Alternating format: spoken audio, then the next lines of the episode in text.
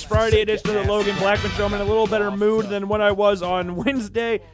I've just kind of come to grasp over the fact that the Buffalo Bills will not be playing this weekend, and it's fun, it's fun, it's fun. But we do have some good matchups this weekend, and we've got some other things to talk about as well. But before we get into anything of the sort, let's make sure to go over the housekeeping items first. Make sure you follow the Logan Blackman Show on every single form of social media Twitter, Instagram, Facebook, YouTube, and of course, Apple Podcasts and Spotify. You can find me on Twitter at Logan underscore Blackman. Instagram is Blackman Logan, with the show's Instagram account being the Logan Blackman Show 1. Facebook and YouTube, search Logan Blackman Show. Make sure to subscribe to the YouTube channel and follow and like the Facebook page. Check out a few blog posts that are on there. Check out a few videos on the YouTube channel, which we have not uploaded on in quite some time, but might as well just go check it out anyways.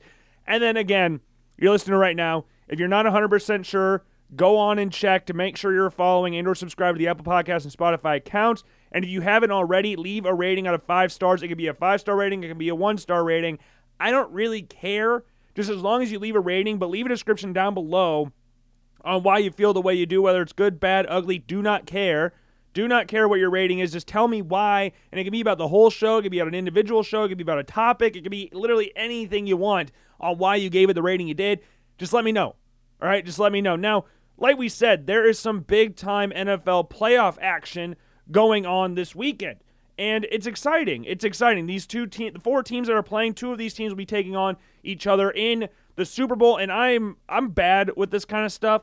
Like I you used to know Roman numerals. I think you learned about it in like second grade or something like that. And I never learned about it the rest of my time throughout my educational life or something like that. Like we had a clock in our living room I think my parents got as a wedding present, which they got married back in 95. We've had this clock my over my entire life and it's set on our fireplace and it's all Roman numerals. Like I got the general, you know, gist down of like 1 through 5 at least, and then once you get past 5 then I start getting a little okay, is that it? Is that but once you get to like the 40s and 50s like we were getting to in the Super Bowl, we're in the 50s now, but once you get to those levels, I get lost. That's why I really liked Super Bowl 50. Was that the I think it was the one with the Broncos and Seahawks, the one the Seahawks absolutely obliterated the Denver Broncos. So that was back in what? That had to be like 2014. So if we do the quick math, we're like in Super Bowl 57 right now, I think. Is that the Super Bowl we're? Hold on. I got my arm twisted around in my, my headphone cord. Super Bowl LVII. What is this? Super Bowl LVII. What Super Bowl? What numbers is this? What number is this? Can someone tell me? Why why is Wikipedia being a pain in the ass? Why is it not telling me who or what the picks or what the numbers are?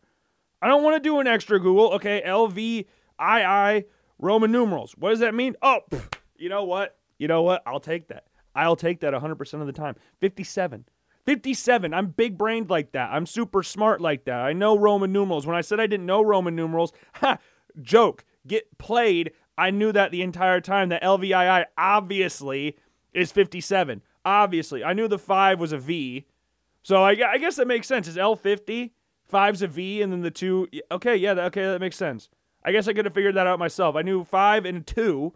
I guess I could have guessed that part, so I had 57. But I, I wasn't looking at it before I even guessed that. So you can't even hold that on me. But in this in the playoffs right now, obviously again the Buffalo Bills lost last weekend, so we do not have them in the AFC title picture. We have the Kansas City Chiefs taking on the Cincinnati Bengals. That is the late game this weekend. So we got that game on Sunday at 5:30. The Niners and Eagles takes place on Sunday at 2 on Fox for the Niners game and the CBS for the Bengals game. And I'm really excited for both.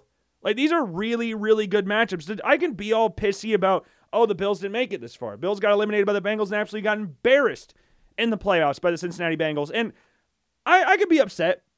I can be upset, but I'm sitting here looking at this game and I'm like, man, this is actually pretty fun. This is the second straight year these two teams have met in the AFC Championship game with the Bengals coming out on top last year. They're 3 and 0 in the last 3 games against the Kansas City Chiefs the Bengals are. And players on the Bengals sideline when they won on Sunday were chanting, "We're going to Burrowhead. Going to Burrowhead." Now, Joe Burrow, I believe, has only played there once. Cuz I know they beat them, I think they beat them twice in Cincinnati. I know they beat them last year in the regular season, like the second last week of the year in Cincinnati. Was this year in Cincinnati too? Because they obviously played in the AFC Championship game in Kansas City because that's the only place the NFL likes the AFC Championship game to go.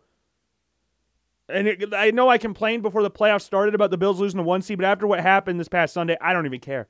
It don't bother me no more. I don't really care. That team did not deserve the number one overall seed in the AFC. But I'm trying to remember, was it in Kansas City or in Cincinnati the last time they met in the regular season? So earlier this year. Which one was it? Because I don't think it was in Kansas City, was it? Yeah, it was in Cincinnati. So Burrowhead, he's only played there one time. he, he hasn't played there any other time. So it's kind of weird to call it Burrowhead. But hey, it's the Bengals. They're a weird team. I like them for the most part. I like a lot of their players. I dislike some of their players as well. But they they do a really weird job at like self motivation. And you know, I'm I'm I'm about that. I'm it's okay if you want to motivate yourself by any means possible, whether regardless if it's real or not. Like the whole better make sure you have your refunds with the whole AFC championship game with them selling tickets beforehand, even though they were selling tickets to the AFC championship game in Cincinnati as well, because that's what you do. Or you have uh, this one, Burrowhead. He's won. He's never lost at Burrowhead, which is true, which is true, but uh, he's only played there one time. Burrowhead. Burrowhead, which is just a. It doesn't. I know you got the like the the double R O W at the end of it, but it doesn't. It doesn't hit the same as Arrowhead. Burrowhead, Arrowhead. I know it ends like it's it's whatever.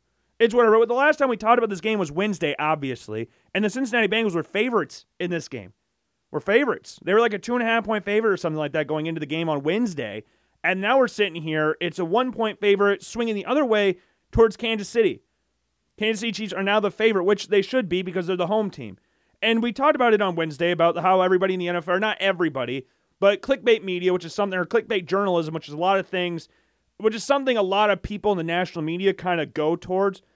Like I remember seeing a clip of Nick Wright a few years ago. You know, Nick Wright, a big brain guy himself, you know, very smart, very intelligent, always well thought out in everything he says. He goes out there on his Instagram Live, I think. It was either Instagram Live or he recorded a video or something or on FaceTime. I don't remember what exactly was. But he was talking about the NBA, talking about they don't care in the national media about the Denver Nuggets. The national media does not care about the Nuggets or Jokic dominating the league. Jokic might go on to win his third MVP this season. But you ain't really hearing a lot of people talk about it because everybody in the national media cares about the big hitters like the Lakers and LeBron James. Like clickbait media is something that actually is prevalent right now in sports journalism. And you're looking at it like, what could we talk about with the Bengals and Chiefs game, which you don't need to sell that game any more than already has. You met them, they met in the AFC Championship game last year. You don't really need to make up any points to try and like sell this game more than it already is. It's already a massive ass game. You don't need to make up stuff. Like I respect the hell out of Joe Burrow. We said in the the play, the quarterback rankings a few weeks ago, Burrow's number three, and I still believe that. I think Burrow's the third best quarterback in the NFL, but he ain't better than Patrick Mahomes. Like that that media thing did not need to happen, and I saw it a little too often this weekend about or this like the past few days about Burrow possibly being better than Mahomes. If the Bengals win this weekend, is Burrow the best quarterback in the NFL? And the answer is a resounding no. I mean, I love Joe Burrow. Joe Burrow, if Josh Allen didn't exist, Joe Burrow would be my favorite quarterback in the NFL.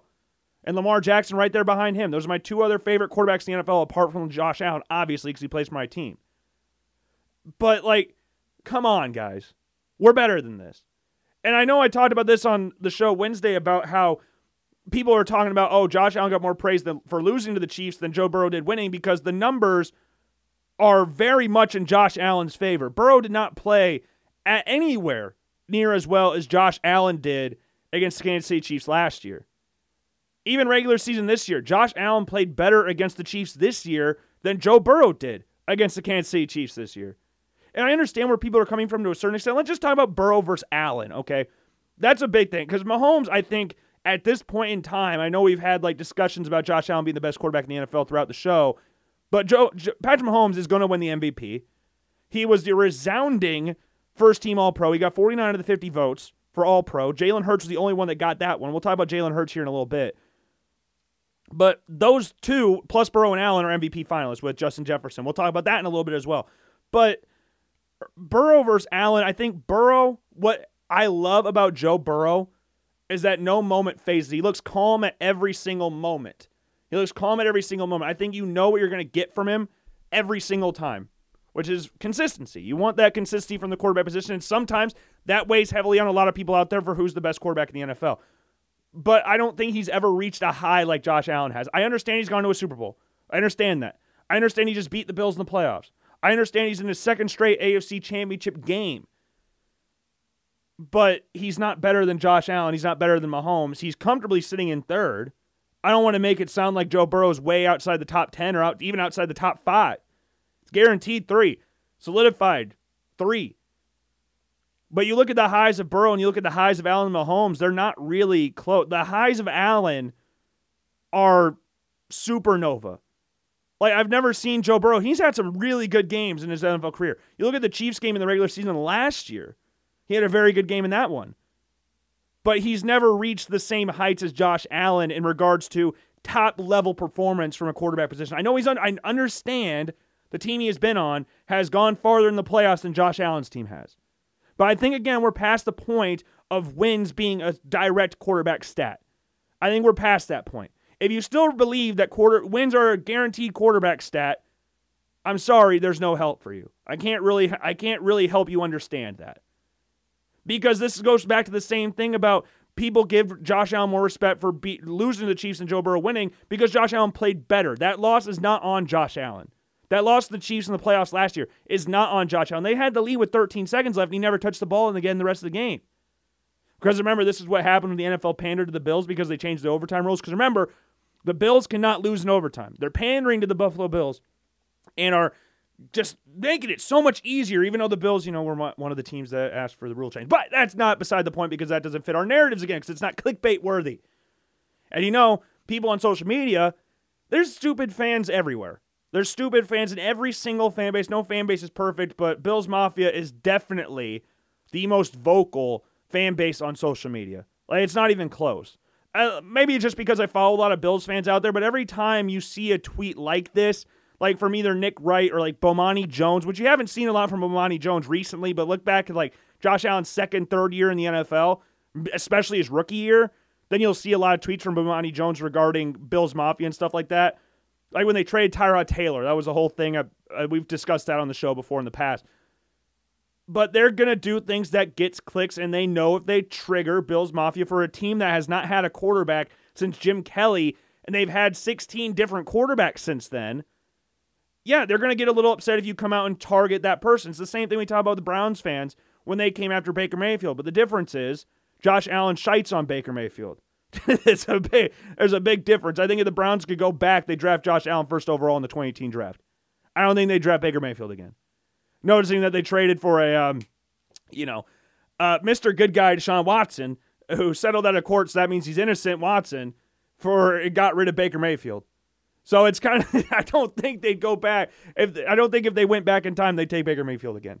Just given how that whole situation worked out in a normal circumstance, yeah, trading for Deshaun Watson's fine because Deshaun Watson at his peak is way better than Baker. But we're not dealing with normal circumstances here. And I guess you can make the argument this year that Baker actually played better than Deshaun Watson given the circumstances.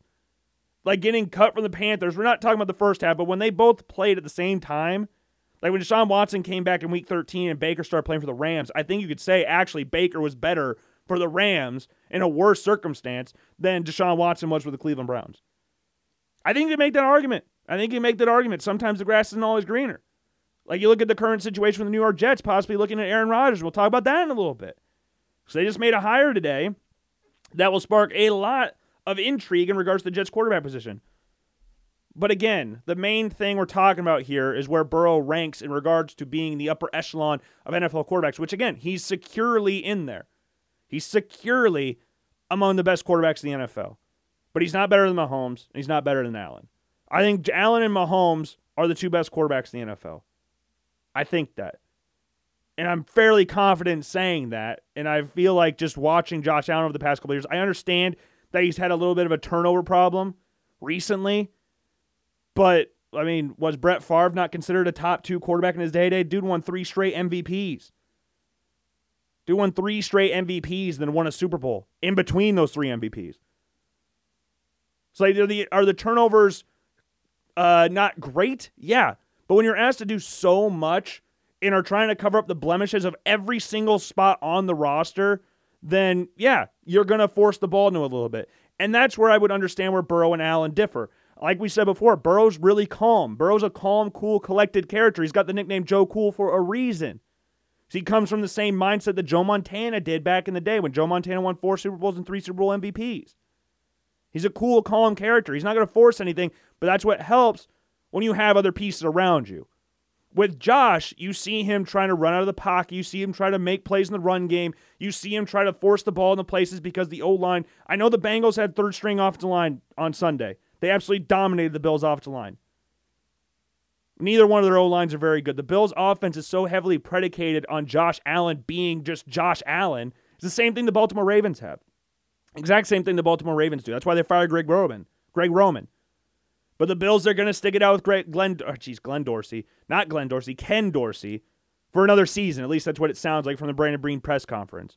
And that's another thing. Brandon Beane has been taking a lot of flack on Twitter recently, and someone quote tweeted out a clip from his press conference from I think Wednesday. I don't remember what day it was. It was Wednesday or Thursday. I don't remember exactly. Well, today's Thursday, so it's not today. Either Wednesday or Tuesday. I don't remember exactly when the press conference happened when Beane spoke because I didn't watch it. I was kind of tired of watching everything that was going on with the press conference of the team this year. My dad and I watched Josh Allen on Monday, and that was pretty much it. But they're clipping a thing from Beane, who said, I don't want to suck enough to get Ja'Marr Chase. And people are taking that like he's taking a shot at the Bengals. But again, this is another situation of the Bengals needing some false narrative to motivate themselves. No, you don't want to suck to take a top five player in the draft. You don't want to suck enough to have a top five pick. Mike Tomlin said the same exact thing about Chase Young a few years ago. Said to Chase Young, you can watch the mic'd up clip. It's on NFL.com or NFL's uh, YouTube page. You can find the clip. He's talking about, hey, I don't want to suck enough to get you. That's more of a compliment than anything. It's more of a compliment. But people are taking it off and running with it. I was like, I don't know what the hell's going on with that take. Like, why this is getting blown out of proportion. Like, oh my God, you're taking shots at the Bengals? Not really. Is anybody taking shots at the Bengals here? Like, even Barstool Sports tweeted it. Brandon Beane, I don't want to suck bad enough to get Ja'Marr Chase. It would suck to have that guy. That's not what he's saying. Like, this is exactly what I'm talking about. You're just trying to get, it's the same thing with Stefon Diggs freaking out and then people coming after him. Same exact thing. You got to try and find clicks somewhere because that's what generates things. It's not actually being accurate or actually being, uh, you know, inferring it right or listening to what he said rather to try, oh man, he's just mad that he lost the Cincinnati Bengals and got blown out doing it. So he's going to try and bash the team that blew him out. No, it's not what the quote is at all. But that's what people are taking it as. And it's beyond frustrating. It's beyond frustrating. But man, I don't know. It's fun. It's fun. So getting Ja'Marr Chase, and that only uh, that's a compliment to the Bengals again, because the only reason they got, or more of a compliment to Joe Burrow, the only reason they took Ja'Marr Chase because Joe Burrow was there. That's the only reason. If Joe Burrow wasn't their quarterback, they would have probably taken Penei Sewell or Rashawn Slater. They would not have taken Ja'Marr Chase if it was any other. It was um, if it was Joe Schmo at quarterback. They're not taking Ja'Marr Chase. It was the connection between those two at LSU, and which is why they took a guy that hadn't played football in a year. And we said that on the show numerous times that that was the smart pick. And people started bashing. I've seen things on social media for freezing cold takes. Talk about Ja'Marr Chase and Joe Burrow in like a ATV type thing.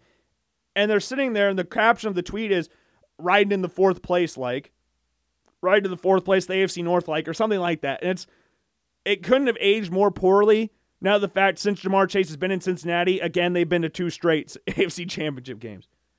And I watched back the highlights a little bit today, or some clips on Twitter from the Bills Bengals game, and how wide open they sent a safety. They sent Taron Johnson on a blitz on Ja'Marr Chase's touchdown. They sent a safety, a, a Taron Johnson blitz on Ja'Marr Chase's touchdown when he's wide ass open. Like you cannot look at that game and say Joe Burrow blasted Josh Allen. The two touchdowns he had were busted coverages. You can go watch back, like the similar stats and everything. I think the Bengals actually dominated the Bills. I think the Bengals opted play can play calling with Callahan was spot on. I think Lou Anarumo dominated on defense, but Burrow was not like head and shoulders above Allen in that game. He had two touchdowns were wide open. I'm not saying that they're easy. Like you still got to make movements in the pocket. You got to be able to read the defense well, but it's not that he blasted Allen in that game.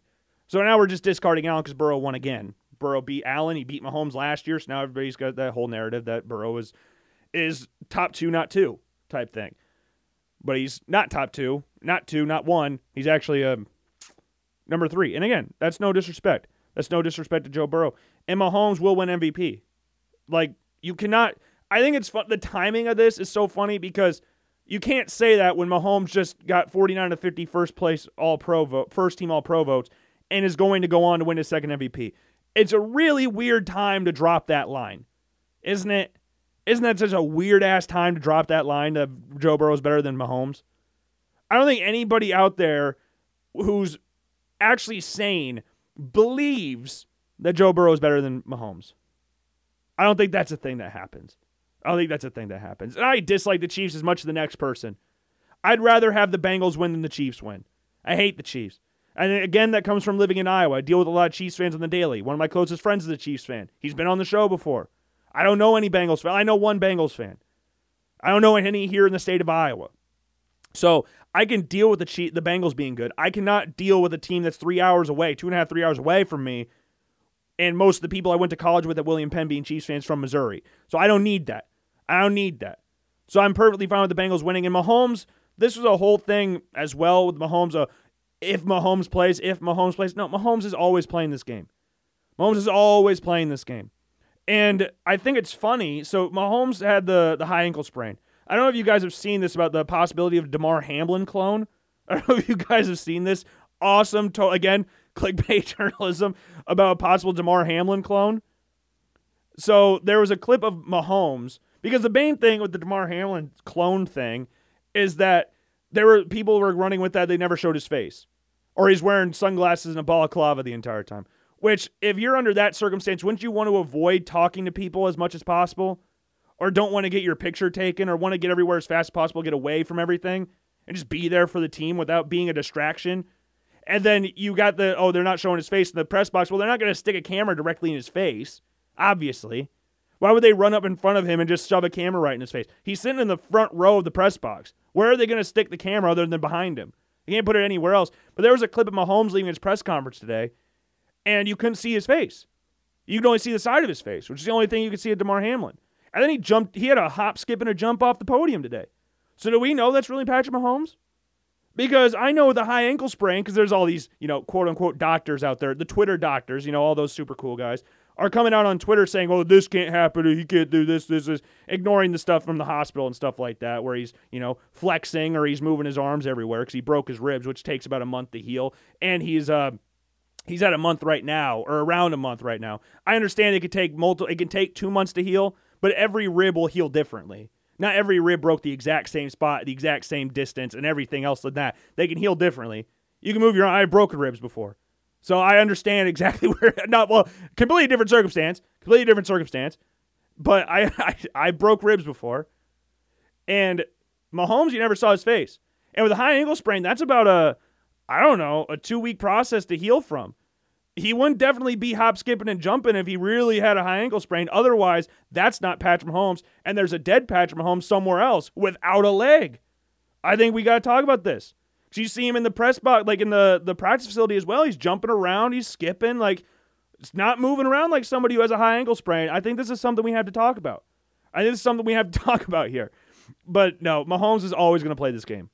Mahomes is always going to play this game. Jokes aside, Mahomes is going to play.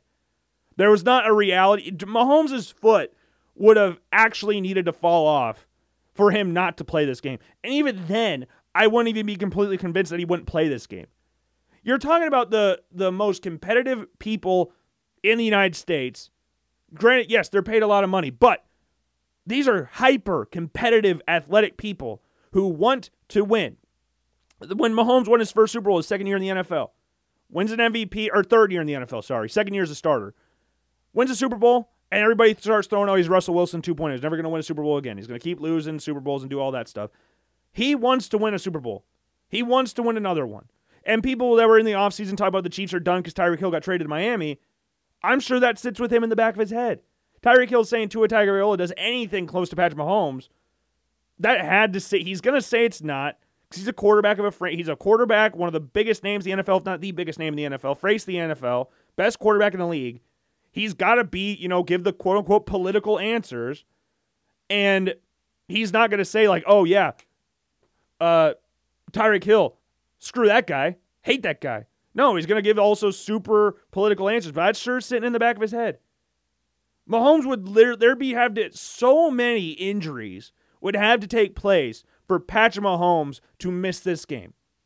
I understand Chad Henne is c- capable enough, I guess, to do a drive at a time or something like that, where he had the 98 drive against Jacksonville. I understand he played well against the Browns a few years ago when they went to the AFC Championship game that year and you know clobbered the Bills. But Mahomes is not missing this. Mahomes is not missing the rest of the game unless he breaks his leg or breaks his ankle or tears his, even tears ACL. I don't even know if he's going to miss out for that. It completely change his game because he's very mobile quarterback that needs to move around the pocket. You saw how it changed his throwing motion in a game against Jacksonville. Like it's he's going to play, and the Chiefs are favored now. I I don't know why. The, I mean, there are some conspiracy theorists out there, believe it or not, that said that the Bengals were the favorite because people didn't know Patrick Mahomes. Or they knew Patrick Mahomes wasn't going to play. Again, who in their right mind actually thought Mahomes wasn't going to play this game? If he doesn't play this game, I will be absolutely shocked. I'll be shocked. There ain't no way in hell. They are hosting their fifth straight AFC championship game, and Mahomes going to miss it? Yeah, okay. Yeah, okay. But in that one, again, Bengals are, uh, Chiefs are a one point favorite. I bet revenge is sitting on the mind of the Chiefs. Like I remember last year or earlier in the season when the Bills came out that uh, like their ass were on fire against the Rams and Titans, absolutely blowing them out. It was like, oh, they're motivated from last year. They're pissed about the loss against the Chiefs. Oh, they're looking dominant. There's no way this team loses a game, and then they lose the next week to the Dolphins. Like they're motivated, and the Chiefs are motivated too. Like the Bills and Chiefs, arguably, were the two most motivated teams going into the season based on how their seasons ended. Because the Chiefs really should have beat the Bengals in the AFC Championship game. They choked that game away. And Brady, who again has been on the show before, he gets all upset playing the Bengals because the coaches just seemingly forget how to coach. Like they get out coached. The Bengals are just a very smart team. Zac Taylor is a very smart coach. Bryce Callahan is a very good, or not Bryce Callahan, Brian Callahan is a very good offensive coordinator. Lou Anarumo, really good defensive coordinator. They got coaches coming out the ass with very talented players. Again, it's like we talked about on Wednesday. When you have the talent and the coaching, you're unbeatable. Talent gets you so far. If you get out coached, you can't win. That's what happened to the Bills, who do not have the talent to compete with the Chiefs, the Bengals, anyways. Apart from Allen and Diggs, other than that, not really. They have pieces, but uh, you know, just keep getting out coached. Cannot keep cannot keep getting out coached. I think the Chiefs will win. I I don't really care who wins. Again, I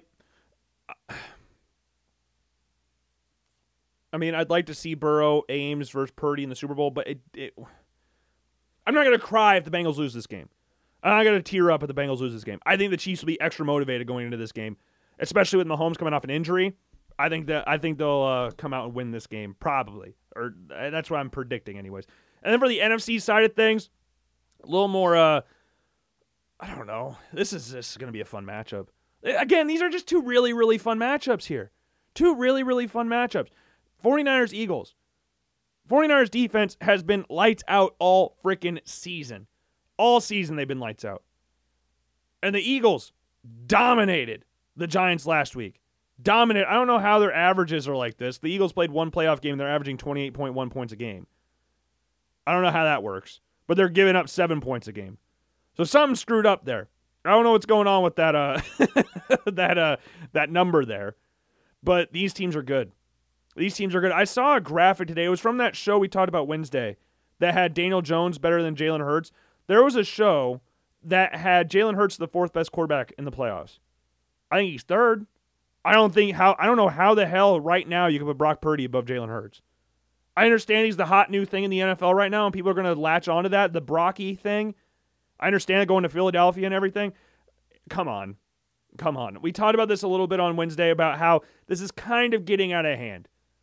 Like, I understand cheering for Brock Purdy. I know, oh, it's awesome. He wasn't supposed to get drafted, or if he was, it wasn't going to play, especially for a team that drafted a quarterback and traded everything up to get Trey Lance the year before. They have Jimmy Garoppolo there. Purdy's never going to play. Both get hurt, and now he's undefeated as a starter and playing well. But come on. Come on. Like, I was into this whole thing when it first kicked off, but it's kind of. Let's chill out a little bit. Let's chill out a little bit. I understand he's playing well. He's not turning the ball over. He's playing within himself, which is what you need to do in Kyle Shanahan's system. But come on. Let's not sit here and act like he's the reason the Niners are where they're at. He's a reason. Like Jalen Hurts is the main reason that the Eagles are where they're at right now. You look at offense. I know A.J. Brown's a dominant wide receiver. I know they have Miles Sanders playing well this year. DeVonta Smith's a good player. But you saw with the two games that Jalen Hurts didn't play, they lost to the freaking Saints. The Saints. The non playoff going New Orleans Saints, who have, if they had their pick, would have a number 10 pick in the NFL draft. Like, the, they lost to the Saints and Cowboys. And they maybe, maybe they should have beat the Cowboys. Maybe they should have. But you cannot look at what the Eagles have done recently and go like, "Oh, Jalen Hurts is not insanely important to what the Eagles do." I think he's less important, and I'm saying this like as nicely as I can. He's less important to the Eagles' success than like Mahomes, Burrow, or Allen are to the Bills, Bengals, and Chiefs' success. But he's still very important. The 49ers have proved this year that they could win with pretty much anybody. They've proved that the past however many years. Like Jimmy Garoppolo has already been to a Super Bowl with the Nin- with the Niners as their quarterback. And Jimmy Garoppolo was not the reason the Niners were going to the Super Bowl. No one was pandering for Jimmy Garoppolo to get a long-term extension with San Francisco. That's why they traded up to draft Trey Lance. And then Trey Lance gets hurt in his second start this season. Jimmy Garoppolo comes in, they start winning again. Like it took a little bit time to get them going again. But Purdy playing well. I don't want to discredit anything Brock Purdy has done in his time at San Francisco, but, but, let's chill out a little bit. Let's chill out a little bit. The Niners are a very, very well rounded team and have a lot of very good pieces. They have three pieces on their roster, on their offense, that lead the NFL in yards after catch in their respective positions McCaffrey, Deebo Samuel, and Kittle. Like they have a lot of very, very good people on their team. And Shanahan's been there, done that before. He's been to two Super Bowls, once as a head coach, one as an assistant. At least, at least I could think of two. He may, he maybe have gone to one more, but he's been to at least one with the Falcons. But I think the Niners are going to win this game.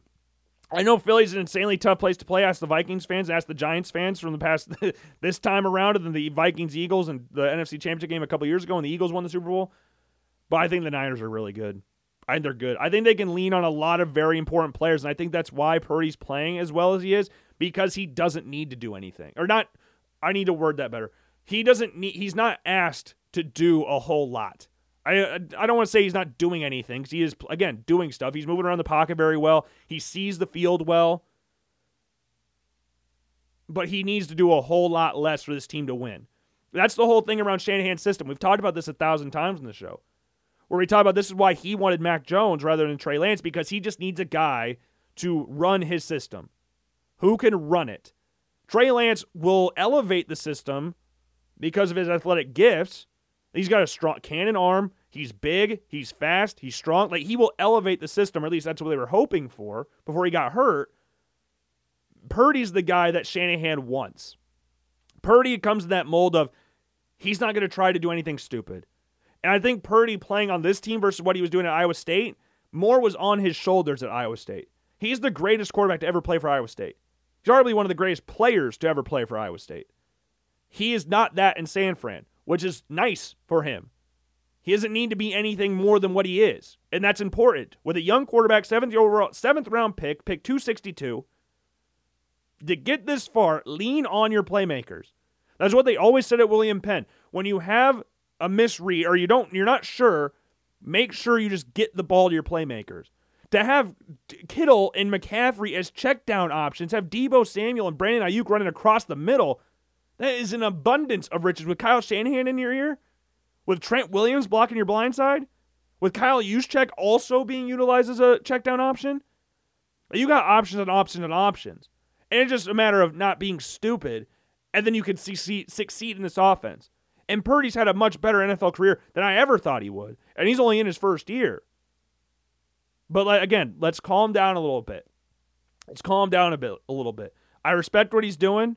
I think he's playing uh, playing really, really well right now, given what he was drafted and what expectations were going into the season.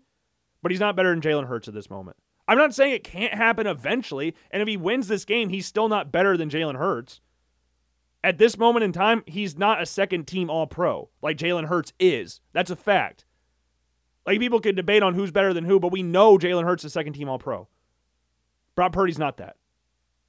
He can become that at some point in his career, but that ain't now. So if we're talking about the here and now, there's no way you can actually look at me dead in the eye and say Brock Purdy's better than Jalen Hurts. No way. Without trying to make some sort of joke or something. Or trying to be hip and cool or something like that. I don't like see like the away teams in both games. People are saying they're the better quarterbacks, which they're just factually not. You can go with the Wards, sure, but you just watch them. Hurts is better than Purdy, and Mahomes is better than Burrow. Like, I think Patrick Mahomes, the disrespect towards Patrick Mahomes is kind of crazy because we saw that in the offseason too. We talked about that in the offseason. Remember we had that list? I think it was Emmanuel uh uh Acho on ESPN where he went on a top 5 quarterback list and it was something along the lines of I deleted the screenshot, but it was like Allen, Herbert, Stafford, uh Rodgers and uh Burrow, maybe. I don't really remember who all was in this list, but it was not like I remember Stafford being in there. I vividly remember Stafford being in there, and I was sitting there, I was like, huh. And then people saying the Chiefs are done. Like, why is Mahomes just at that level now where he's so great to where if he does the slightest thing wrong, people come after him? Like, is this is this one of the situations that we're in right now? He's not worse than Burrow, and Hurts not better, worse than Purdy. I think Burrow's better than Hurts, but that's a totally different issue that we're dealing with here. I think it goes Mahomes, Burrow, Hurts, Purdy. I think that's your playoff quarterback rankings for the guys that are left. And I, I would also like to point out this when we talked about Daniel Jones being a top 10 quarterback on Wednesday, it was I went back and actually like looked it over. He's closer to the top 10 than what I originally gave him credit for. I don't think he's top 10. I definitely don't think he's top 10, but I do think he hovers somewhere around like the thir- 15 to 13 range at this point in time, especially given his first game of the playoffs against the Vikings, his first ever playoff game. Given the supporting cast as well, I think he deserves to be a little, not in top 10, but around that conversation. And I, I want to take credit for this because I defended this dude for like the past two years. You can go back and listen to however many shows you want. We defended this dude forever. And now it's starting to reap the benefits, I guess. I don't know. They're talking about getting a long term extension with him and Barkley. No franchise tags needed, which I'm not surprised. I would just try to get that dude locked up. And I saw something about the Giants are pursuing Odell Beckham Jr., which is uh, interesting. He's the current favorite, or the Giants are the current favorite to land Odell Beckham Jr. signature. But we'll see, it, see if it happens. But as far as this playoff round goes, uh, I'm going Niners and Chiefs. So we're to have a rematch of Super Bowl, what Super Bowl is that? 54? 53, 54. I don't remember what the number. I don't even remember what the Roman numeral was back then. But the different quarterback situation here. Mahomes is still there, but uh, he got Brock Purdy. I never thought I'd utter those words. Never thought I'd utter those words. When he was a freshman at Iowa State, I never thought one day that this dude would be quarterbacking against Patrick Mahomes in the freaking Super Bowl. If you thought that, I don't believe even the most die-hard Iowa State fan believed that. I don't believe that at all. You can be the most diehard fan ever. No one actually thought that he was going to be where he's right now, and that's where he deserves deserves respect. Okay, but let's not get crazy. Let's not get ahead of ourselves here. He's played what seven games. Let's get it. Let's not get ahead of ourselves. I'm sorry, but with Purdy, with this, uh, the the awards for NFL honors have popped up. I think they've got all the finalists sorted out. I think it's all of them. And Brock Purdy is a finalist for uh, Offensive Rookie of the Year, which I'm not surprised about. I'm not surprised about. We talked about that um, a couple weeks ago, where I was like, I think he deserves to be a nomination. I don't know what the the tier list is or what the what do you call it? The criteria is for a guy getting a rookie of the year nomination.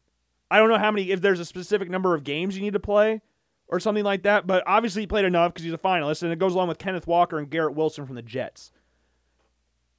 Now, Purdy, this is where it gets interesting because I've seen a lot of people talk about this on Twitter. Breece Hall, for sticking with the Iowa State theme, was better for his team, or not. He was more instru- uh, how do I want to word this? Breece Hall's performances individually were better than Purdy's, but Breece Hall tore his ACL. Breece Hall would have won the award had he not torn his ACL. He tore it against the Broncos. I don't remember what week it was, but if Breece Hall didn't tear his ACL, he'd win this.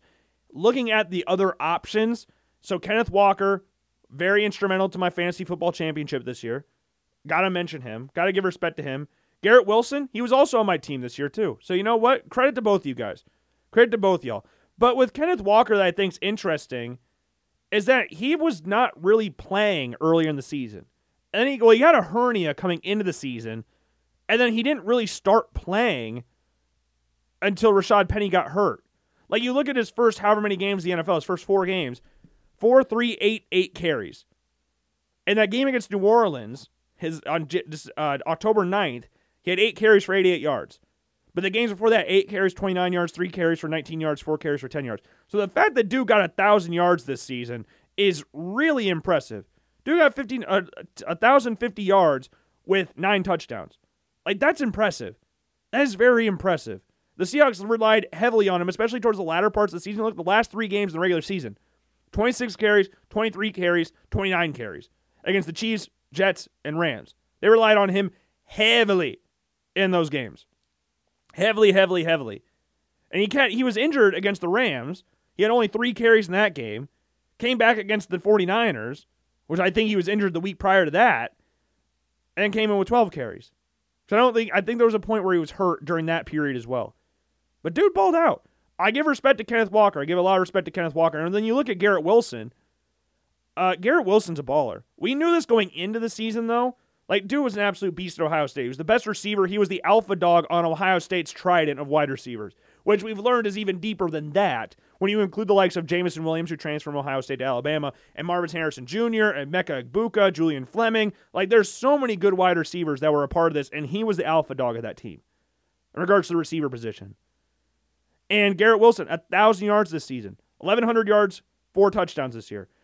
Given all the different quarterback situations the New York Jets had this year, the fact that dude got 1,100 receiving yards, which is good for 15th in the NFL this year as a rookie, with a mixture of Joe Flacco, Zach Wilson, and Mike White, and Chris Streveler getting that game in against the New England uh, against the, the Jaguars. Like that's impressive. Garrett Wilson balled out this year given all the different quarter. He played with four different quarterbacks this season. Four. And dude still put up 1,100 yards and had 83 receptions as well. Like, dude had 83 receptions, had 147 targets. By far the most in both respective categories on the New York Jets. By far. Led the team in touchdowns as well. Like, yeah, Garrett Wilson definitely deserving there as well. And then we look at Brock Purdy the thing is, it's a regular season award. It's a regular season award, so we can't include his playoff performances yet. And he's had a good playoffs. He's had a very good playoff run. You look at that game against Seattle. He played very, very well against Seattle. Regular season, he played nine games, which is more than what I thought he did, but he made some cameo appearances at the beginning of the season. Um, had a 1,300 yards, 13 touchdowns, four interceptions. And then also on the ground had nine carries for. Wait, what? Oh, no, no, that's games played. 22 carries, sorry, for 13 yards with a touchdown there as well. If I had to make a prediction about who is winning this, I would be willing to bet Brock Purdy wins this. Because I think it was kind of a situation like, do you remember a few years ago when Malcolm Brogdon won Rookie of the Year in the NBA? Do you remember that? Like Malcolm Brogdon, solid player, solid player in the NBA. And it was between him and Joel Embiid for Rookie of the Year. And given how their careers have trajectory, how their careers have like split off, it's kind of interesting to see. But not saying Brogdon's a bad player or anything. Brogdon's a really good uh, role player for the Celtics right now, or just a good role player in the NBA in general. But he was the second round pick. A second round pick. Expectations were not of him to win Rookie of the Year. And he only averaged 10 points a game. He averaged 10 points, four rebounds, started only 28 games in rookie year, and came away with Rookie of the Year in 2017. And again, that was above Joel Embiid. Because that was around the time the same like everybody was like, oh, you can't win Rookie of the Year if you, you know, whatever. You cut you play your rookie year or something like that, or you sit out your rookie year, whatever. But he went over Joel Embiid. Hindsight's one thing, but Joel Embiid that season, Joel Embiid's first real season in the NBA, he averaged 20 points a game. it averaged 7.8 rebounds. But the expectations were different. The expectations were not Malcolm Brogdon being a, that key of a role player for the Milwaukee Bucks that season. Like 10 points a game is nothing that impressive when you're talking about rookie of the year candidates. It's not. So when you're looking at expectation given what actually happened in the season, that's where Brock Purdy winning rookie of the year will sh- shout out. Because no one expected Brock Purdy to be even in this situation in general, let alone win, have a chance to win the award. So I think that will be a key here. And it's the same thing when the Cowboys, Dak, Dak Prescott and Zeke's rookie year. when Dak came home with Rookie of the Year. Dak was a fourth round draft pick. Zeke was the third or fourth overall pick in the draft. So again, expectations for Zeke versus Dak were completely different, and he's no, he's a quarterback, which as we've learned in the NFL the past however many years, quarterbacks dominate award shows, and this is why I think Brock Purdy will ultimately win Rookie of the Year. Though he only played ten games, thirteen touchdowns, nothing like astronomical or anything but he's probably going to come away with rookie of the year honors. If not, I would give it to. I like both of them. I would give it to Garrett Wilson though. Just given how the different circumstances he had with five, four different quarterbacks for the Jets, and their offensive coordinator got fired. So it's kind of a. I would probably lean towards Garrett Wilson, but I think Purdy will win it for defensive player of the year. You don't really have a wrong option here.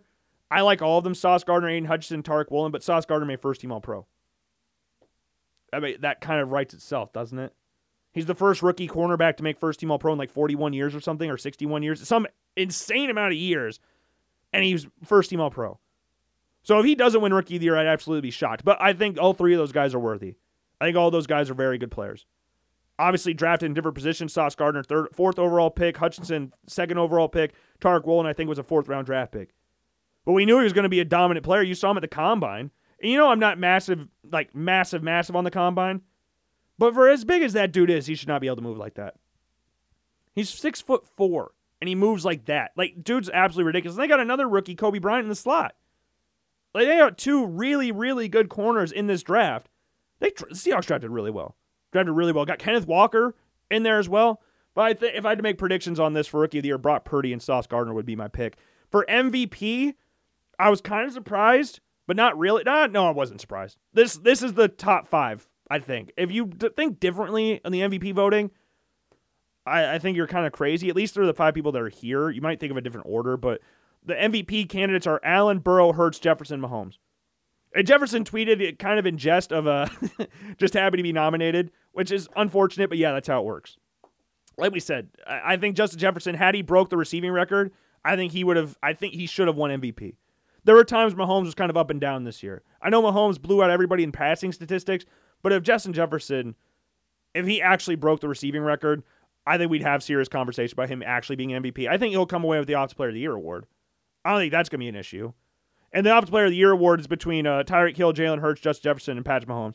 I think Jefferson's got that. I think he's got that one. I don't think Mahomes was because when you see a, a, a MVP win Offensive Player of the Year, they have to be like insane, like insane, like Lamar Jackson uh, breaking the quarterback rushing record in the season, or Patrick Mahomes throwing 50 touchdowns his first season as a starter. Like it was one of those things where you have to have that dominant year to win both awards. And I think Jefferson did enough to win the Offensive Player of the Year award. But the, the reality is he'll probably come last in the MVP voting. That's probably the reality of what it is because quarterbacks dominate award shows. And you just look at the All Pro votes again. I know it could be a little bit different with these MVP voters, but Mahomes will win it. Mahomes will win it. I think Hurts will come second. I think. Uh, I think I'm biased. I'll go Allen third, Burrow fourth. I think Burrow and Allen rotate at third and fourth, and just just Jefferson fifth. And then Mahomes will win it. Hurts will probably come second. But if Hurts doesn't come second, I'd be intrigued to see who jumps above him because he only had one second team All Pro. He only had one vote for All Pro. So there is a chance. It's not like he came out with 20 votes or something like that. No, he only had one. So we'll see how that one goes. Defensive Player of the Year, no even really need to talk about. Uh, Nick Bosa, Micah Parsons, Chris Jones. Uh, yeah, it's Nick Bosa. It's Nick Bosa. There's no really no point to talk about that one. I think Micah Parsons is dominant. I think all those players are dominant, but it's Nick Bosa. Comeback player of the year, Barkley, McCaffrey, Geno. I think it has to be Geno. Again, it's a quarterback thing. Geno Smith had been a backup quarterback for the past seven years or something like that. Got drafted second round 2013 and hadn't played. Got uh, traded or released from the Jets, signed with the Giants, and then went to the, the Seahawks, sat behind Russell Wilson. They were expected to do absolutely nothing this year. Like they were going to be one of the favorites to be the first overall pick. And they go out and make not only make the playoffs, but play well, play very well. So shocked everybody. That has a lot to go with do with what they drafted this year. Like they drafted two tackles who both started. Charles Cross at nine and Abraham Lucas from Washington State later in the draft. Like you look at some of the players the Seahawks drafted this year, they had an absolutely ridiculous draft. Like people point out the Jets won a lot. I mean, Garrett Wilson, obviously, uh, Sauce Gardner, Jermaine Johnson, Breece Hall. Like they had a really, really, really good draft. I don't want to take anything away from that. But man, Seahawks get Charles Cross, uh, Kenneth Walker, Abraham Lucas, uh, Tariq Woolen, Coby Bryant with a C, and we're like they for expectations. I think Geno has to win it. He didn't have an injury like McCaffrey or, or Barkley did. I think Bark. I think McCaffrey going from the Panthers to the Niners and completely transforming that offense and becoming the number one option on that offense for a team that had Deebo Samuel and George Kittle. I think he definitely deserves votes, but I bet Geno will win that award against a quarterback thing. Uh, Coach of the year, uh, it was D- Brian Daboll, Sean McDermott, Doug Pederson, Kyle Shanahan, Nick Sirianni. I think Daboll should win it. I think it's really between Daboll and Sirianni. I think Pederson will probably finish third because Pederson, given how, again, how they started the year versus how they finished, they ended up winning a playoff game. It's a similar situation to what the Seahawks and Giants did this year. But like number one overall pick in April, and they win a playoff game. Not only make the playoffs, they win. Not only win the division, make the playoffs, eh, they win a playoff game. After being down by 27 at halftime, or not at halftime, but they were down at 27 at one point in that game, down 20 at halftime, and they performed the third biggest comeback in NFL playoff history, only by behind the Colts or the Bills Oilers game and the Colts Chiefs game. So I would if I'm doing this based off what I expected these teams to do, Daboll and Sirianni or Daboll and Pederson should be the top two guys. I thought Bills, Niners, and Eagles would all win their or not. I didn't think the Niners would win their division, but I thought they would all make the playoffs comfortably. I had them all making the playoffs. I said Jalen Hurts before the season started be a top ten quarterback, and he's top four, and he's an MVP candidate. So I don't really think expectation on the Eagles were like, oh my God. But if I had to give sympathy, like, and Daboll obviously being a, a former Buffalo Bills guy, I've got to give my respect to Brian Daboll. So I think Daboll should win it, and I think Pederson should come second, but Sirianni obviously will be mentioned up there as well for having the best record in the NFL. Given how his opening press conference was, I guess you could say that expectations for him coming in were not this, and yet here they are. And then assistant coach of the year, Brian Ben Johnson, DeMeco Ryans, and Shane Steichen. So Shane Steichen is the offensive coordinator for the Eagles. DeMeco Ryans the D coordinator for the Niners, and Ben Johnson the offensive coordinator for the Lions. DeMeco Ryans will get a head coaching job somewhere. Uh, apparently, the Broncos are really interested in him, and rightfully so. And they have the number one defense in the NFL, so he'll probably win it. I would imagine he'll win it. But Ben Johnson, when you saw Jared Goff got traded the Ram or the, the from the Rams to the Lions, how many people thought he'd be the quarterback going starting quarterback going into his third season? Like he just finished his second season in Detroit, and now he's going into his third season, and he's going to be the starter next year. Like the Lions' offense, compared to what their defense was, is top top tier. The Lions were one game away, really, from making the playoffs. They ended the Packers' postseason hopes. They had the third most passing yards per game in the NFL this season. You look at total offense; they're not as you know astronaut. Oh, wait, no, no, no, no, no. What am I doing? That's defense. I was looking at the wrong thing. They're fourth in the NFL in total offense. And regards to passing offense, they're not as high. Okay, I was on defense. They were giving up. they were third because I was like, oh, the Vikings are up there pretty high, and they're up here on high. This is on this list too, but they were second. And obviously, it's passing defense, but being top four in the NFL with Demar with uh, D'Andre Swift being injured a lot this year, and Jamaal turning Jamaal Williams into a thousand yard running back, breaking Barry Sanders' touchdown record for a season, or at least tying it. I can't remember if he broke it all together or not.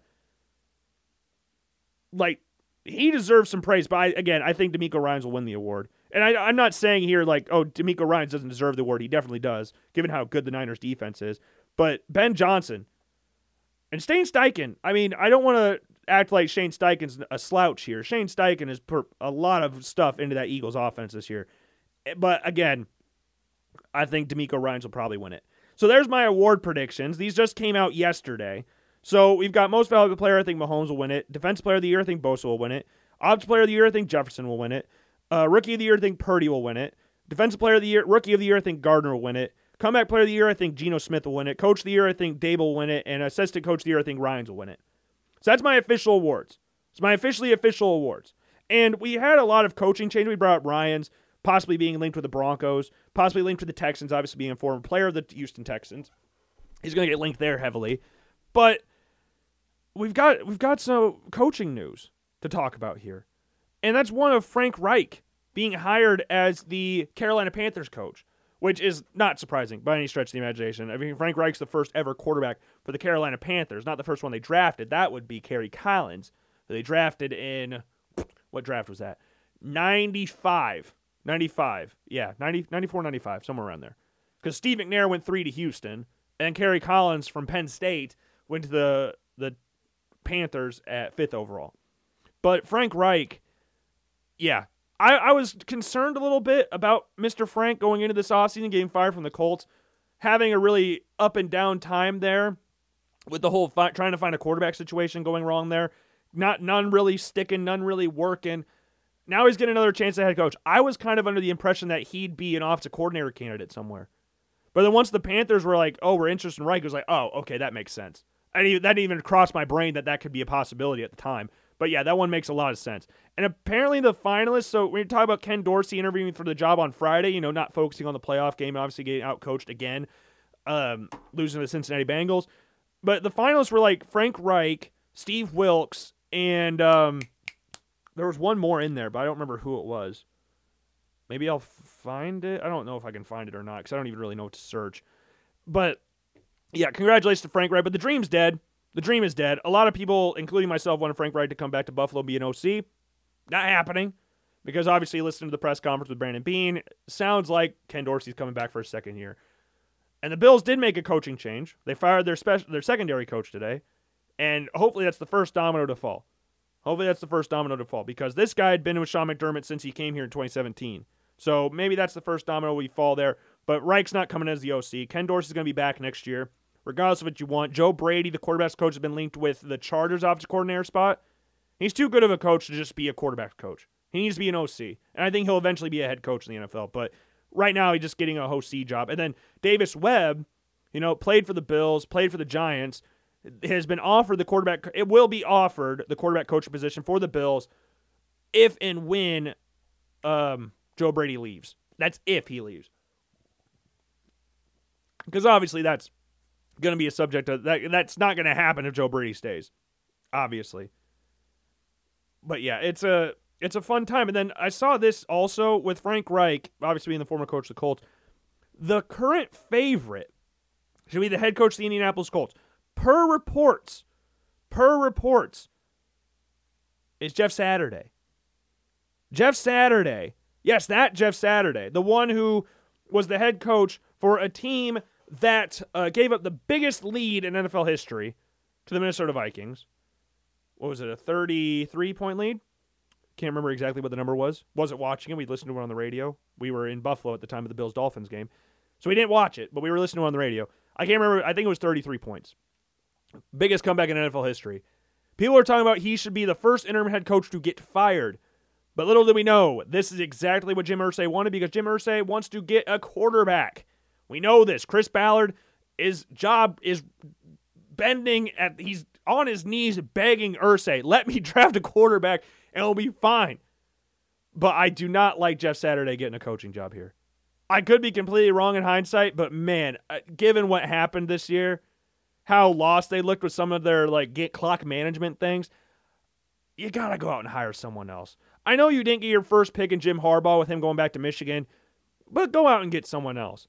Apparently, Eric Bieniemy is the other option there, but man, you cannot realistically tell me that Jeff Saturday is the number one option for the Indianapolis Colts. You look at all the other coaches that are possibly getting hired this year, like DeMeco Ryans possibly going to Denver, Dan Quinn, who's been heavily linked with Denver in the past, but linked not as linked as heavily with Denver. Sean Payton will be up and out there somewhere, depending on where I don't know where he's going to go, depending on who wants to give a first round draft pick to the Saints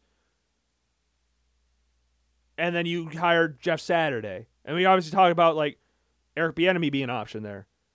There's other coaches that I'm probably forgetting about there, but those are like the main guys that are getting it. Steve Wilks, coach for the Panthers, almost got him to a playoff berth. But again, we talked about that where it was like, is that a success? You're so bad. Like you you go in the playoffs under 500. Is that a success? You go from a top 10 pick to pick 19. I don't really know if that's considered a success. So, yeah, I it'd be a weird uh, world to live in for that one. But Wilks will get a coaching job somewhere. You got Vance Joseph will be interviewing for jobs somewhere. Uh, Jim Caldwell still gets linked with jobs every once in a while. Josh McCown was linked with Houston a bunch last year. They wanted to hire him, so maybe they might go out and hire him this year if DeMeco Ryans goes to Denver. Because I know he's probably going to be their number one down there in Houston. Brian Flores will probably be a D coordinator first and then get a head coaching job again. But Jeff Saturday's not your number one guy. He can't be. You cannot try to usher in a new era in Indianapolis and go Jeff Saturday. Yes, great player. I don't want to take anything away from him as a player. Great player. One of the greatest centers of all time was Peyton Manning's center. He's one of the most famous centers of all time. Not just one of the best of it. He's one of the most famous. Everybody knows Jeff Saturday. Everybody's aware of Jeff Saturday. Everybody watched that Pro Bowl game where Jeff Saturday came in, where he was on the NFC, he was with the Packers, came in and gave Peyton Manning his last snap. Like, that's what we remember. Like, don't hire him as a head coach. I think hiring former players can be cool, but you hired a beloved player and he sucks as a coach, and then people's mindsets goes, "Oh my god, how do I view this player now? Do I love him the same or do I hate him now?" Like it's a very weird situation to live in. Like Manchester United fans, they were dealing with something similar with Ole Gunnar Solskjaer over in Manchester United, one of the most legendary players ever. Beat Bayern Munich in the Champions League final in Barcelona, and he comes in as a manager very up and down time there. And people are really, well, how do I view him now? Great player, but shit ass coach. I hope Jeff, like, you cannot usher in a new co- new era. Like, he has to ace the coaching hire. Like in regards to if if they hire Jeff Saturday, he has got to get an experienced staff around him. His coaching experience before he took the interim coaching job here was with a high school team down in Georgia. So maybe you see something I don't, but man, I would be a little nervous. I'd be a little like I cannot wait for Twitter to absolutely implode on itself. If and when the Indianapolis Colts not only hire Jeff Saturday as their head coach, but draft Will Levis. Like, you know how much that's going to absolutely destroy Twitter in Indianapolis or in Indiana or Colts fans everywhere? They're going to lose their ever loving minds. But as it looks right now, that seems to be the favorite. that seems to be the the the favorite uh, favorite scenario to happen. That seems like it's likely to happen. Regardless of how you feel about that, I think that's what's probably going to happen. I would hope it'd be Eric Bieniemy comes in comes into Indianapolis. But Jeff Saturday, I I don't know if I could get behind that one. I can't. Maybe Bieniemy goes to Indianapolis if he's a OC for for uh, Jeff Saturday. Maybe that's what happens. Maybe they want to do that. But man, it's gonna it's gonna be hilarious. It's gonna be hilarious. Now I saw this. Speaking of Levis, I saw this on Pro Football Focus on Twitter. I don't remember who tweeted. I, it was someone quote tweeted it. I think I don't remember because I don't follow really anything on Pro Football Focus. But they said which QB has the higher upside. Because everybody obviously knows of C.J. Stroud and Bryce Young because we watched them all the time at Ohio State and Alabama, respectively. Between but between Will Levis and Anthony Richardson, I think Richardson if we're talking about the grand scheme of things in this draft class, I think Richardson is the most talented. In regards to, I think Bryce Young is, but if we're talking about pound for pound, but if we're talking including size and power, like I think Richardson's the most talented. In that same breath, Anthony Richardson has the lowest floor by far. It's not even close. Out of the top four quarterbacks in this draft, Richardson may have the highest ceiling, but he has by far the lowest floor. Like the the dual, like the the graph that we're looking at with Trey with uh, Anthony Richardson is similar-ish to Trey Lance when he got drafted. Like it's pretty much the exact same thing. You got a guy that is insanely talented. He's got the size, arm strength, running ability. Lacks experience. Seems to uh, sometimes make some questionable decisions. But you're like, oh my god, this dude's talented. This dude's talented as hell. Again, I bring these throws up all the time. Look at his throw against Western Kentucky. Or what? Geez, I do it all the time. Eastern Washington. Eastern Washington. Look at that throw. Look at some of the throws he made against uh, Texas A&M, and the runs he made against A&M, and the runs he made against LSU, and the runs he made against Georgia. Like Richardson is a very polarizing prospect who will divide draft rooms everywhere. I would not be shocked if the Raiders drafted him. I would not be shocked at all because Josh McDaniels is a very egotistical guy. I mean, that doesn't come as a surprise to anybody. I don't think I need to say that. It kind of goes without saying, doesn't it? But he's one of those guys where it's seemingly like, and the Raiders have done this in their entire history too. So it's not even just McDaniels; it's just the situation he's in too with the Raiders. The Raiders have been one of those teams under the the leadership of Al Davis and now the bowl cut Mark Davis or whatever you want to call that thing of drafting players that no one else would draft or trying to outsmart everybody. Trying to outsmart. They drafted Darrius Heyward-Bey like seventh or eighth overall when that wasn't even an option. They drafted Sebastian Janikowski and Ray Guy, a kicker and a punter, both in the first round. Josh McDaniels is the orchestrator of trading up, getting back into the first round, and taking Tim Tebow. So these, these are like one and the same. Josh McDaniels belongs with the Raiders in regards to mindsets. And that's where I think Anthony Richardson would come in. And it doesn't just come with the fact that Tim Tebow went to Florida as well. That's not the main thing here. Because Richardson is a better prospect than Tebow was. Like you're just talking about natural ability. Tim Tebow's throwing motion is one of the wonkiest things you've ever seen. I don't I'm not comparing their college careers. Tim Tebow's one of the greatest college quarterbacks of all time. First sophomore to ever win a Heisman Trophy. I'm not saying that. But in regards to prospect, because I've said this a thousand times, there's a difference between being a great college player and a great prospect. It doesn't always correlate. Being a great college player does not always correlate to being a great NFL player. It doesn't always correlate like that. There's a lot of Heisman Trophy winners back in the day that did absolutely nothing in the NFL. The best player in college football does not always mean you're going to be the best player in the NFL or one of the best. You have to have the tools, and Tebow did not have the does not have the same tools Richardson does. And it's weird they both wear 15. I just thought about that now. Richardson has a stronger arm. Richardson's not as powerful, but he's faster. He's a little bit bigger. At least he's taller. I think Tim Tebow's about 6'3. Richardson's about 6'4. But man, he feels like a Raiders player, doesn't he? Like if if they don't I don't think they'd trade up to get him. But if a team jumped, let's say hypothetically the Colts take Levis, trade up to one, get Levis, and the Pan- the the Texans take Young at two. It's kind of a situation where I think Young's guaranteed to go to t- Houston. I'm almost ready to guarantee Young going to Houston. I think he's too talented. He's, try- he's with a nutritionist trying to get up to 210. We'll see how that one works out. But I think he's he's not going to run the 40. If he's trying to get up to 210, he ain't running the 40. There ain't no way. I, I think he would run the 40 maybe if he was his normal size, but he's getting up to 210.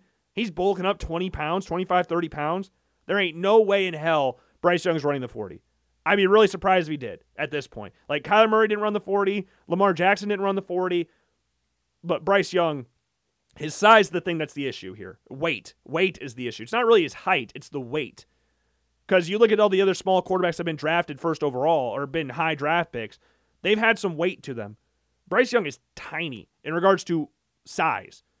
He's a like average height dude. Like he's five ten to six foot, which Kyler Murray was five ten. Baker Mayfield was I don't I believe he's six foot. Russell Wilson was under five or under six foot. Drew Brees was maybe six foot, but they were all bigger than Bryce Young. So that's the thing. So I don't think I think he's not run the forty. I don't think that'd be smart. You're trying to put on weight. You're trying to bulk. You're not gonna speed train. You're not gonna speed train if you're trying to bulk. But I think he's going number two, especially if he gets to 10. And then you got Stroud, who I think is pretty much locked in to be the third quarterback taken, but it's a dependent on. So, as as much as I want to say Richardson going to the Raiders at seven makes sense, at least in my brain, I don't see a reality if the Panthers or someone else don't trade up above the Raiders that they don't take Stroud over Richardson. I think if they had a choice between the pair, I think you'd have to lean Stroud. You'd have to. But if hypothetically the Panthers, let's say, trade up with like Seattle at five or Detroit at six, you're gonna take CJ. You're gonna then you're gonna take Richardson because there. I don't think Richardson goes before Stroud at this point. I know. I think we've kind of talked about that in the past, just because of how talented this dude is. But again, that floor, the floor to ceiling ratio is the widest in this entire draft by a, a wide margin, and not even close. I think he has the highest ceiling. I think he has the lowest floor. I think Levis's floor is relatively low. I think Stroud. I think those floor levels probably, and we're talking about lowest to highest, is probably Richardson, Levis, Stroud, Young. But ceilings, it probably goes Richardson, Levis, Young, Stroud. If I had to, like, I think what we're getting from Stroud is, I think what you see is what you get, kind of.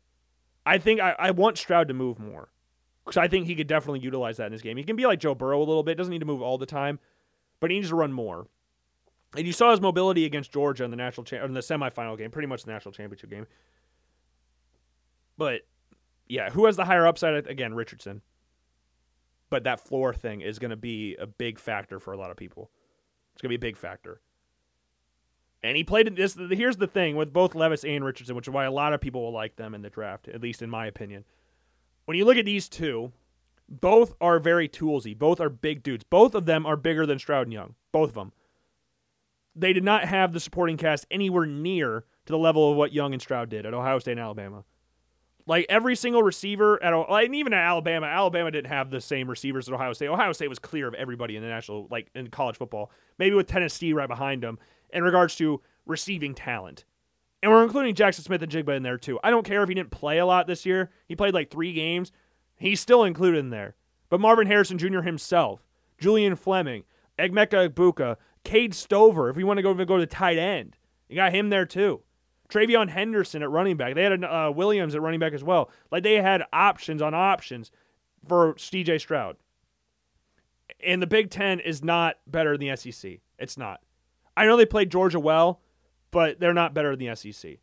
And then you look at Richardson and Young, Levis. Weapons wise, terrible. Levis probably has the least amount of weapons at all of them. Maybe. Receiving wise. He obviously had Chris Rodriguez at running back, but Richardson had Etienne. They had a nice little platoon system down at Florida. Etienne was a pretty nice back there. Ricky Pearsall was a nice little slot option for him as well. But Levis did not have a lot of options out wide.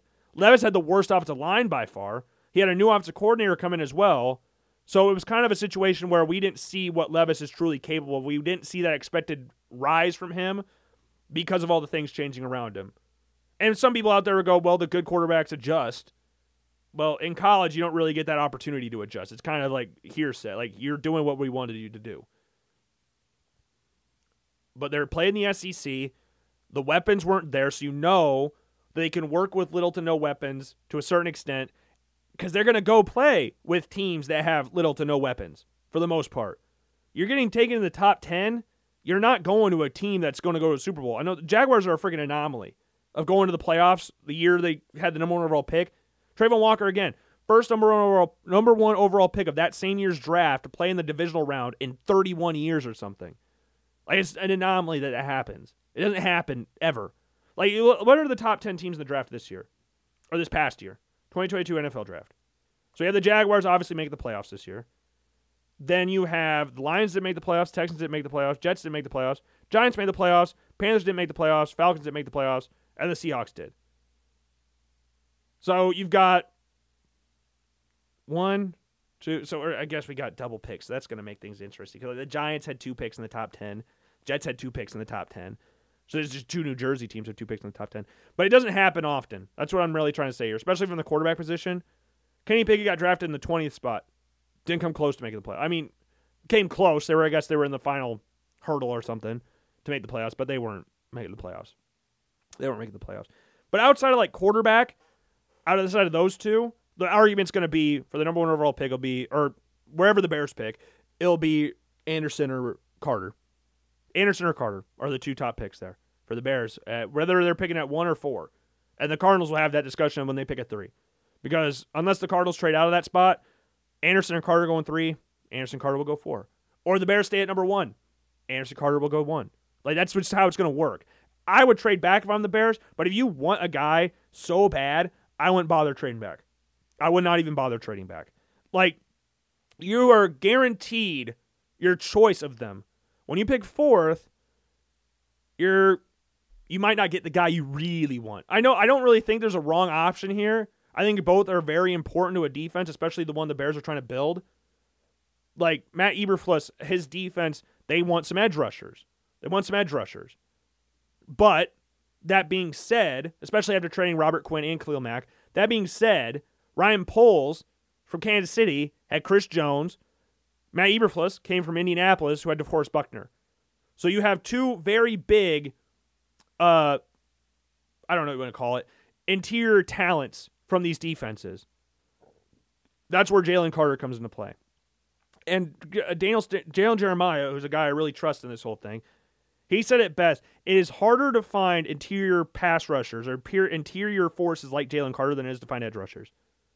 I think edge rusher, if you look at it, I've said this a thousand times. The top three most important positions in the NFL are quarterback, tackle, and edge rusher. I when you're drafting, anyways, when you're drafting, those are your top three. But if there's a guy like Jalen Carter, you've got to have that discussion. And then you hear like people talking about would you rather have had Nick Bosa or Quinnen Williams? Quinnen Williams obviously being the interior pass rusher, Nick Bosa being the edge rusher. One's a defensive player of the year, one just becoming a very good player now in Quinnen Williams. Really like Warren Sapp when you look at the the Buccaneers, who was easier to find Warren Sapp or Simeon Rice? Like it's one of those situations too. So again, you don't have a wrong pick here, really, if you're the Bears. You can trade out of the spot. You can get Carter. You can get Anderson. You can get either one at four, but you're to not maybe not have your main choice there. Because the Cardinals really need both too. Cardinals need edge rushers, and they could use an interior present on three tech spot because Nick Joey uh, JJ Watt's retiring, and he led the team in sacks. So that three tech spot's to be open. Jalen Will Anderson's not playing three tech. He's too small. He play outside linebacker easily. That's if the Cardinals keep the same defense. I guess that's uh, we're sticking in hypotheticals here. He, they could switch to a four three defense, but I don't know. It's going to be interesting to see how that one goes around. But the Bears control the draft. Bears control the draft. The Bears really control the Texans' fate as well, because the Texans, again, I think they're going to take Bryce Young, but there could be a team that trades up above them to draft Bryce Young. I don't think it'll be the Colts. I don't think the Colts will be that team to trade up to draft Bryce Young. I think the Colts trade up. I think the Colts are taking Will Levis regardless. We've talked about that quote, uh, that quote from Chris Ballard from a couple weeks ago.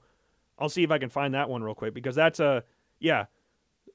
I want to make sure we're getting the best guy with the trait with best guy with traits. Let's bet on traits, bet on high end, high end traits. As much as I love Bryce Young and think he's the best quarterback in the draft, and think I'm, how much I like C.J. Stroud, they don't have traits like Levis or Richardson. And Richardson ain't going number one, regardless what you think. And I like Richardson a lot. So you would think I would say, yeah, he's a. I think he's a like very very outside chance of going number one, like a two percent chance. But it's Levis. Levis will be the Colts pick whether they're picking at four or two or four or one. There's also a hypothetical scenario where the Texans trade up and then the Bears trade up, trade back to two and then to four. There's also that scenario. So we'll see how that one works out as well. But we'll see how that one goes. But speaking of quarterbacks, uh, the Jets are the latest team to do the we'll hire Aaron Rodgers friends and hopes Aaron Rodgers comes to us. Because remember, Aaron Rodgers, the Broncos were going really hard on Aaron Rodgers. So they hired Nathaniel Hackett, his offensive coordinator in Green Bay. And they didn't end up getting Rodgers. He signed an extension in Green Bay. But, ah, oh, crap. I spilled my Easy Eddie everywhere. I just dropped it on my foot. Oh, there's Easy Eddie everywhere. Good thing it's so delicious that I. I, I, I don't want to. I don't know. We're gonna have to finish this up here in a little bit, but this is the last thing I really want to talk about. Um, hiring Hackett, it obviously didn't work for the Broncos. They had to go out and get Russell Wilson. Maybe that's the reason Hackett didn't work out because he didn't have the quarterback that runs the system exactly right. Maybe that was the problem. Or he's just not a good offensive coordinator or not a good coach. I mean, I watched this dude coach the Bills with EJ Manuel. I know what he can do. He's not that great. But, you know, you look at that drought team. We talk about this all the time. You look at that drought team. I want to hire some offensive people from them. Look at that awesome offense.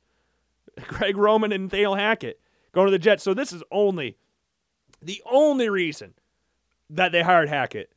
You cannot hire him based off last year. You cannot hire him based off last year. But the only reason they hired Hackett is they think they're getting Rodgers. Broncos thought it. Now the Jets think it. But that being said, I think the Jets have a better shot at Rodgers than the the Broncos do. But I don't know what like the value of Rodgers is in regards to like trade. Why do you trade for Aaron Rodgers? What are you trading for a 38, 39 year old quarterback? They have the 13th overall pick in the draft. Do you trade that for Rodgers? You trade a first round pick for a 38 year old quarterback who's toyed with the idea of retirement the past however many off seasons? So I I don't know what you trade. That's my big issue here. And I think Aaron Rodgers would be really, and I saw this on Twitter too. Um, this is from RV or Ari Meirov. I don't know if I'm saying his name right. I'm sorry. I'm, I apologize. He said, if the Jets truly believe in Zach Wilson, it's not crazy to think the best thing for him would be to bring in Aaron Rodgers and let Zach Wilson sit behind him. Wilson grew up ad- admiring Rodgers, and Rodgers has spoken highly about Wilson. Yeah, I think that's fair. You hear Joe Douglas a couple weeks ago talk about how they still have faith in Zach Wilson. So you bring in Rodgers, I think they'd be fine. I think they have similar ish skill sets. I think they have similar ish skill sets. I'm not saying Zach Wilson will become Rodgers or is Aaron Rodgers or anything like that. He has a similar ish play style to Aaron Rodgers, at least young Aaron Rodgers. So we'll see if that actually happens. But I, again, I don't know what the value is for a 38 year old quarterback. like the difference between him and Brady this offseason, you're not trading for Tom Brady. You're signing him.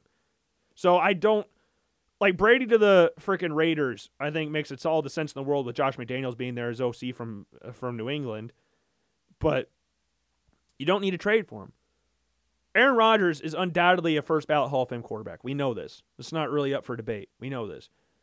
The problem is you're not trading for 28 year old Aaron Rodgers. You're trading for 38 year old Aaron Rodgers, 39 year old Aaron Rodgers, who's coming off missing the playoffs and probably having one of the worst years of his career. So it's going to be because I saw a mock draft today that had the the Packers picking at a, at 13, or spin zone. They're trading for Jordan Love. Maybe that's the thing because Nathaniel Hackett was obviously there when Jordan Love was there. So maybe that's the maybe that's what they're doing. Maybe that's exactly what the the Packers are doing.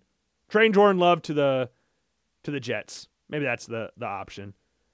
But uh, yeah, I think that's all I've got for you. That we got some pretty cool coaching hires. So Hackett getting hired, congratulations. We got Reich getting hired, and that's pretty. Oh, Bill O'Brien gets hired by New England. Joe Judge, obviously not very uh, liked over there, according to some reports today. Uh, Matt Patricia, obviously not a good coach there as well either. Defensive coordinator going to offensive coordinator. I, I'm surprised that didn't work out. But congratulations to those guys getting hired. Congratulations to the nominees for NFL Player of the Year honors and stuff like that. And is that all I've really got? Is that all I've got for you today? Oh, I saw this. Uh, several NFL scouts probably believe that Jackson Smith-Njigba is wide receiver three in the NFL. ESPN's Todd McShay said that he believes the Ohio State wide receiver is, quote, not a first round pick. And I think that comes down to the fact that he's like 99% a slot. Like the people remember back in 2020 when people talk about Justin Jefferson being a slot guy? That was different because he would have some reps on the outside. Jackson Smith-Njigba, every single catch he's had, apart from eight, are from the slot. It's a little bit different. So I understand somewhat of the hesitancy around Jackson Smith-Njigba, especially hamstring injuries, because that's a scary injury in the NFL. Not necessarily for long, like, oh my God, we're going to lose it for a year, but I mean, hamstring injuries, that can affect you for your entire career. Some people don't even get over hamstring injuries. So we'll see how that one goes. I think he's a first round draft pick. I saw reports of receivers, like teams are more comfortable, quote unquote, picking receivers in the second round rather than the first round. So, like, Jigba, uh, Johnston from TCU, Addison, Hyatt, J- Zay Flowers from Boston College, maybe they go there. We're going to see receivers in the first round. That we're not going to not see them. Like, even in 2019, people weren't that high in the receiver draft, and that receiver draft's freaking ridiculous. You look at some of the players that were drafted in the second round, like, or just in day two, Terry McLaurin, DK Metcalf, AJ Brown, like, that was a really good receiving class that a lot of people slept on. And Marquise Brown was drafted in the first round, and then N'Keal Harry was drafted the last pick of the first round. It's like when people didn't look at that draft class highly, they still drafted some receivers in the first round. So there were going to be receivers in the first. And I think Jigba will be one of them. But we'll have to wait and see. We'll have to wait and see. And I think that's all I've pretty much got for you. I think that's all I've got for you. Uh, oh, we'll end on this. Uh, Josh Allen's better than Prime Cam Newton. That's something too. Yeah, I saw that. Someone said uh, people actually compare Josh uh, Josh Allen to Cam Newton. Get real. Let me know when 17's doing this, and then you could just look at Josh Allen's best year. Has 10% higher completion percentage than Cam Newton ever did. Cam Newton's MVP season had 59% completion percentage. Josh Allen had 69% completion percentage when he came second. Josh uh, Cam Newton's never had a uh, 4,535 touchdown season in his NFL career. Like it's, let's chill out here. Like, and people want to discredit Josh Allen with the turnovers. Uh, Cam Newton has a more has a higher interception ratio than Josh Allen does. So, yeah. yeah, I, I don't want to disrespect Cam Newton too much. I've never been the mo- the biggest fan of Cam Newton. Or 4,000 yards, 35 touchdowns at three straight seasons. Cam Newton never had that one time, let alone doing it multiple seasons in a row. I I've never been a massive fan of Cam Newton. I always thought he was slightly overrated, and I thought he's respectfully, I thought he should retire a couple years ago because his body's dead pretty much. But um, yeah, Josh Allen's better than Cam Newton. I know Cam Newton won an MVP, but Josh Allen will be diving for that football in the Super Bowl. I can promise you that. Look at this game against Dallas in the play, the regular season a couple years ago. Tell me Josh Allen's not diving for that football. You're crazy. That's just one of the thing, one of the other reasons why. But that's all I've got for you today. We got to end it on a little bit of a note like that. Gotta have some fun with it. Gotta have some fun. Get people talking about the for the next one. We got clickbait. Clickbait journalism. That's what we want. That's exactly what we want. Yeah, I mean Cam Newton threw for four thousand yards one time in his career as a rookie year. But yeah, they're they're it's not it's not like it's astronomical between Josh and Cam, but Josh is better than Cam Newton. I think you're ignorant to think otherwise at this point. I, I could be biased. I don't care. That's all I've got for you today. I hope you enjoyed the show. If you did not, uh, let me know. Leave a description down below why you feel the way you do. Leave a five star rating. Could be a one star rating or a five star rating. Don't care. Also, could be a two, three, or four star rating as well. But uh, make sure you follow me on all forms of social media. Make sure you're following the Apple Podcast Spotify account. And I will see you all later. Peace.